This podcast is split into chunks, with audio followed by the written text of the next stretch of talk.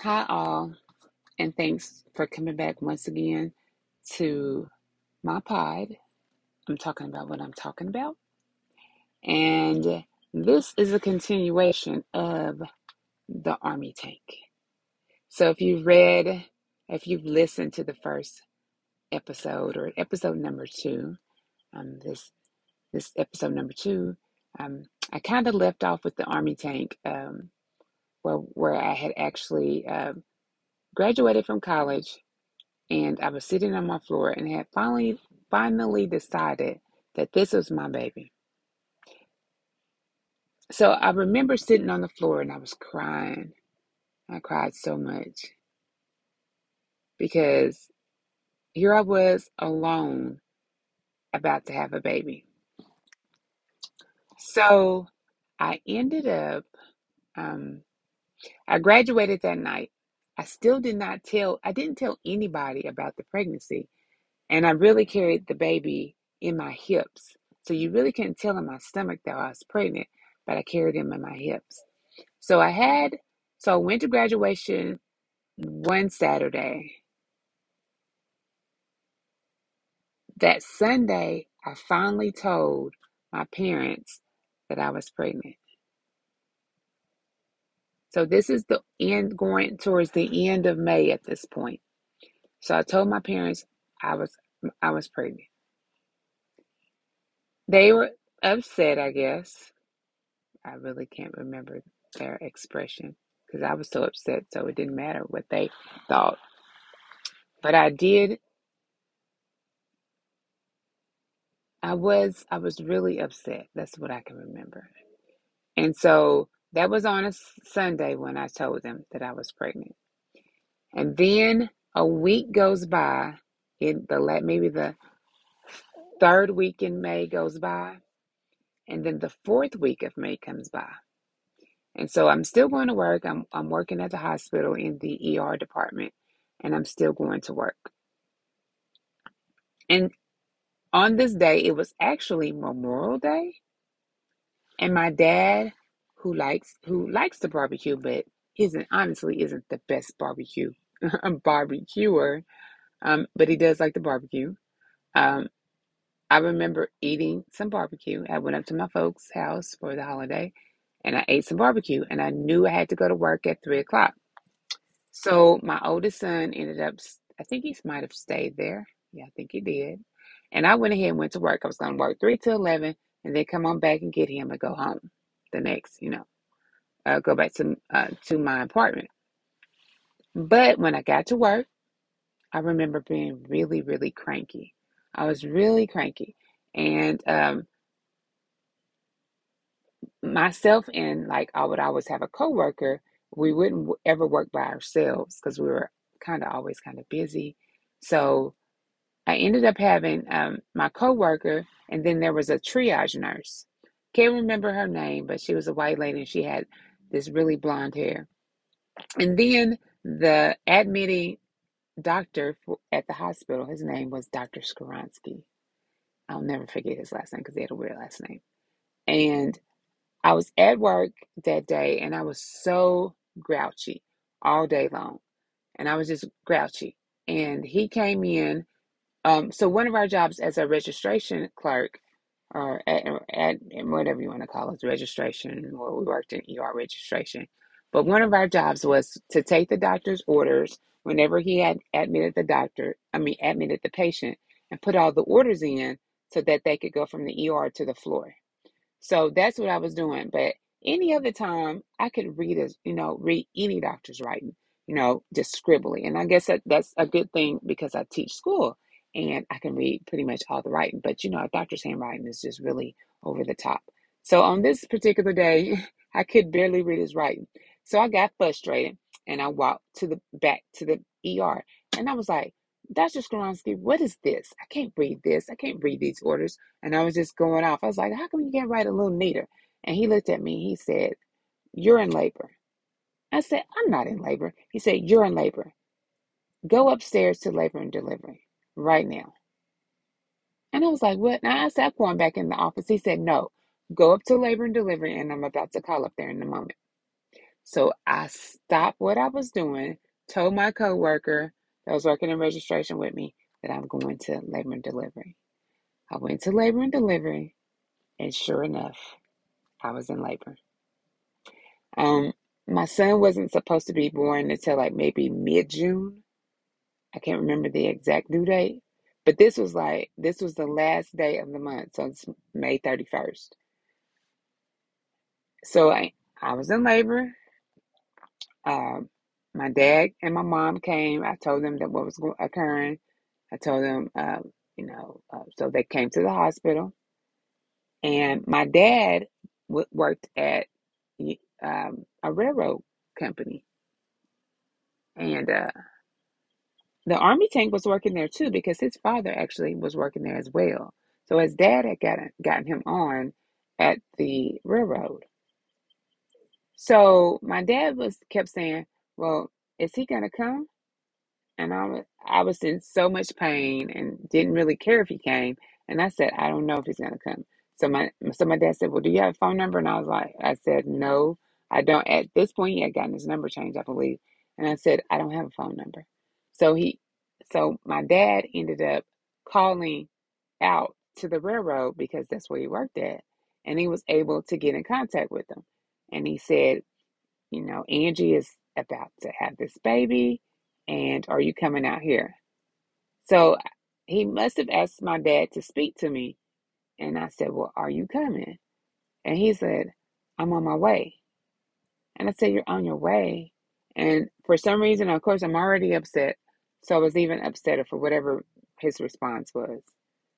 And whatever it was, it was making me more upset. And also, when I did go, the reason why I was like, I went into labor early was because the umbilical, umbilical cord was wrapped around my son's neck. So when I got upset, it made my blood pressure go up way high. So my dad took the phone. He said, "You know what? We're not about to go through this." So he told my he told the army tank to go ahead and come on out here. And I remember him telling me, "I'm on my way." Well, whatever today's is, technically he's still on his way because he never came. the army tank never came to the hospital at all. And I um, had the baby, and I had the baby on the same night that, unfortunately, in um, in Arkansas, the uh, there was a really bad storm, and an American Airlines um, flight, the airplane crashed on the runway, and it killed several people. I can't remember how many. Might have seemed like maybe I'm thinking seven to 14 people. I'm not for sure if that's right.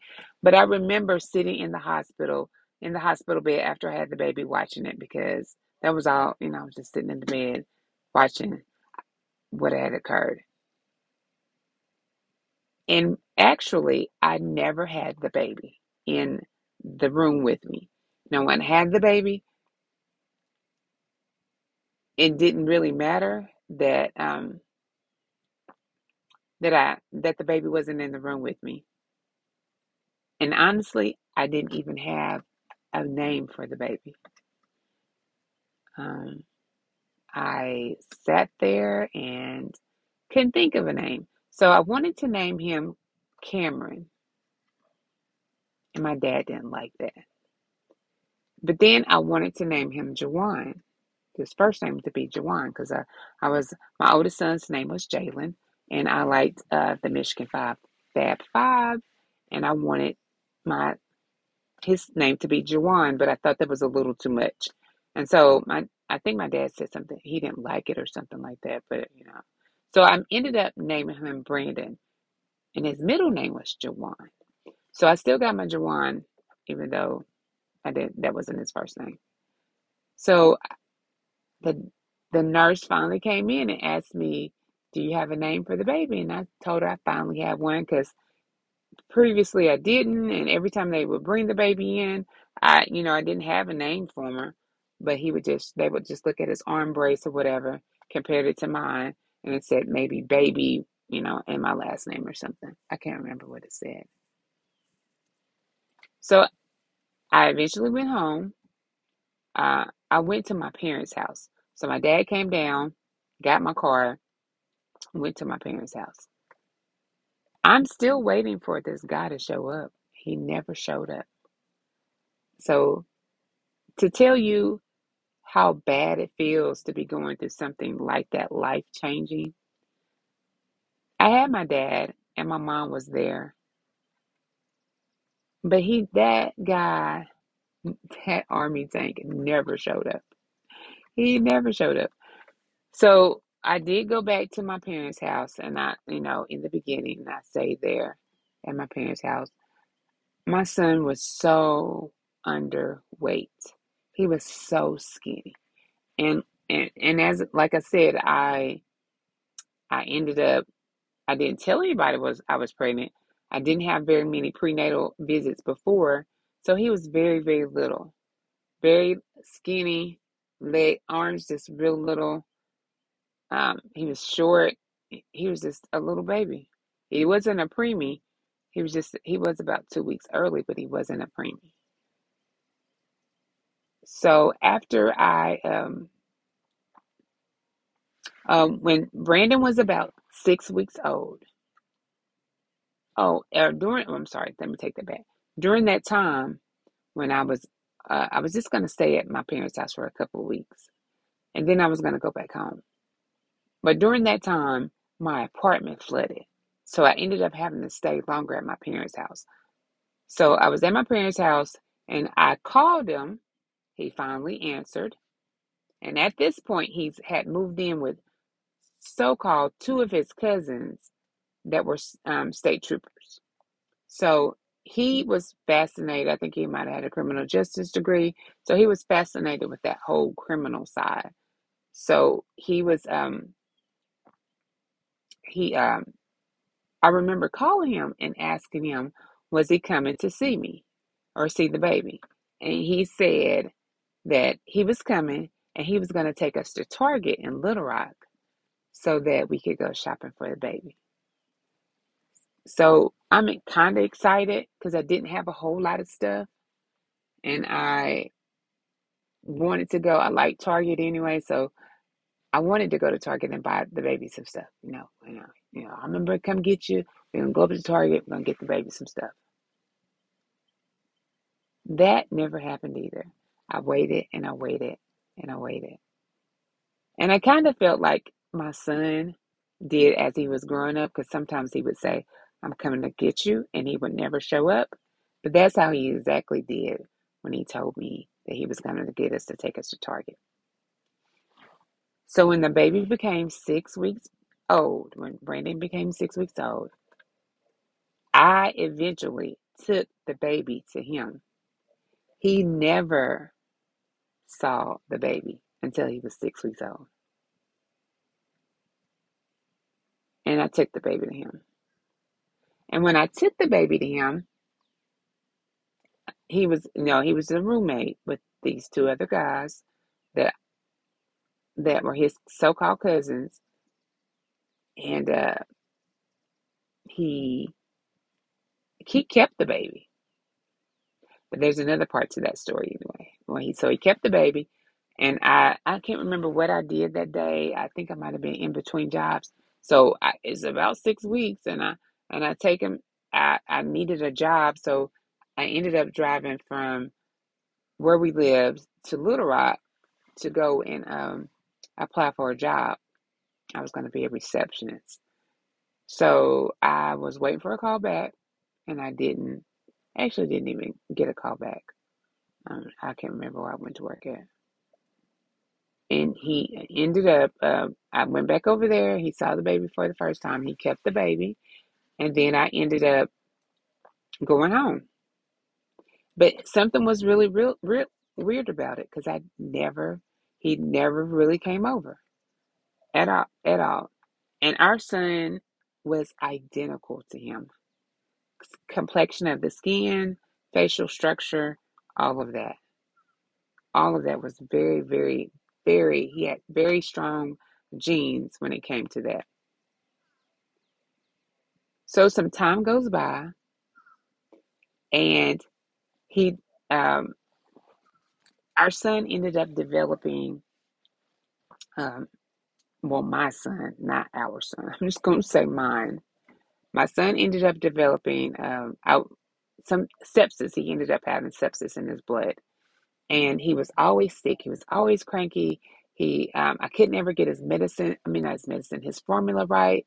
So they switched his formula a whole bunch of times, and he ended up drinking a formula called Nutramigen. It was very, very expensive, but that's the medication, the um, the formula he was on. So he developed sepsis, and I took him to the hospital. And he had a very low grade temperature. I worked in the ER, so I'm in the same ER where I worked at at this point. And you know, that I can't remember what doctor was on duty, but you know, he kept telling me, "Well, we he's, we're gonna have to admit him because he has sepsis, and we don't know where this infection is coming from." So I was in the hospital for two or three days, and so I started thinking, and it came to me, and it said, you know, I called him and I told him that our son was, you know, my son, our son, but really mine, was in the hospital and was he gonna come? He said, "Yeah, I'm I'm I'm I'm on, I'm on my way," but he never came. So I was I kept saying something is stopping him from coming to the hospital. So I called my coworker who had actually went to college with him, and she worked in the ER as well. And I told her what was going on, and um, at the time she said, I and so she knew his name, and I think this is way before HIPAA laws, I believe. So I said, Well, please go look up Army Tank's name for me. I called her and she was at work. I said, Look at Army Tank's name for me and see if this girl, which was the first girl friend named, uh, I'll just call her by her first name. Her first name was uh, Tanya. I said, Can you go see if Tanya has him on child support? Because I knew Tanya had already had a son with him. So she looked him up, looked her up in in the computer, and she said, He's on child support, but Tanya doesn't have him on child support. And I was like, Well, who does? And she said, Well, I'm going to do this. She said, Just like we admit patients into the hospital, I'm going to give you the baby's date of birth, and you do the rest. She gave me the baby's birth, date of birth. It might have been sometime in March, March of 1999. Can't remember the date, but it was sometimes in March, sometime in March. And so I went.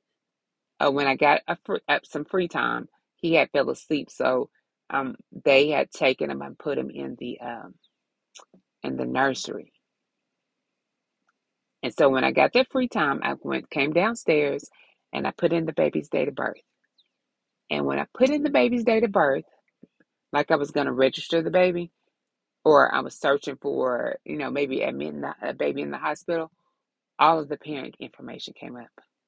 So now it shows me who the mother is. And the mother's name is, I'm going to call her Ronica. So Ronica, her um, name came up with all the details. And Ronica was someone who worked in the same school that I worked in when I was student teaching. So from that day right there, not only was the first girlfriend pregnant, Tanya, Ronica was pregnant as well and had just had a baby and had put him on child support. And March, April, May, June, June 1st, my son Brandon was born. So, in a matter of months, November, March, and June, right in that order, he had three babies that were all under one. They were all infants. And that's, I guess that's why he always said, we'll talk about it. We'll talk about it. Maybe he was overwhelmed. Maybe he had a hard time admitting, uh, accepting the fact that he had three babies. And then he had a fourth son too, because the fourth son might have been three or four, maybe. So he had kids, all of them under five years of age. And three of those kids were newborns in diapers. So I'm talking about what I'm talking about. And that's thanks for tuning in to episode three. And I'll be back. Talk to you soon.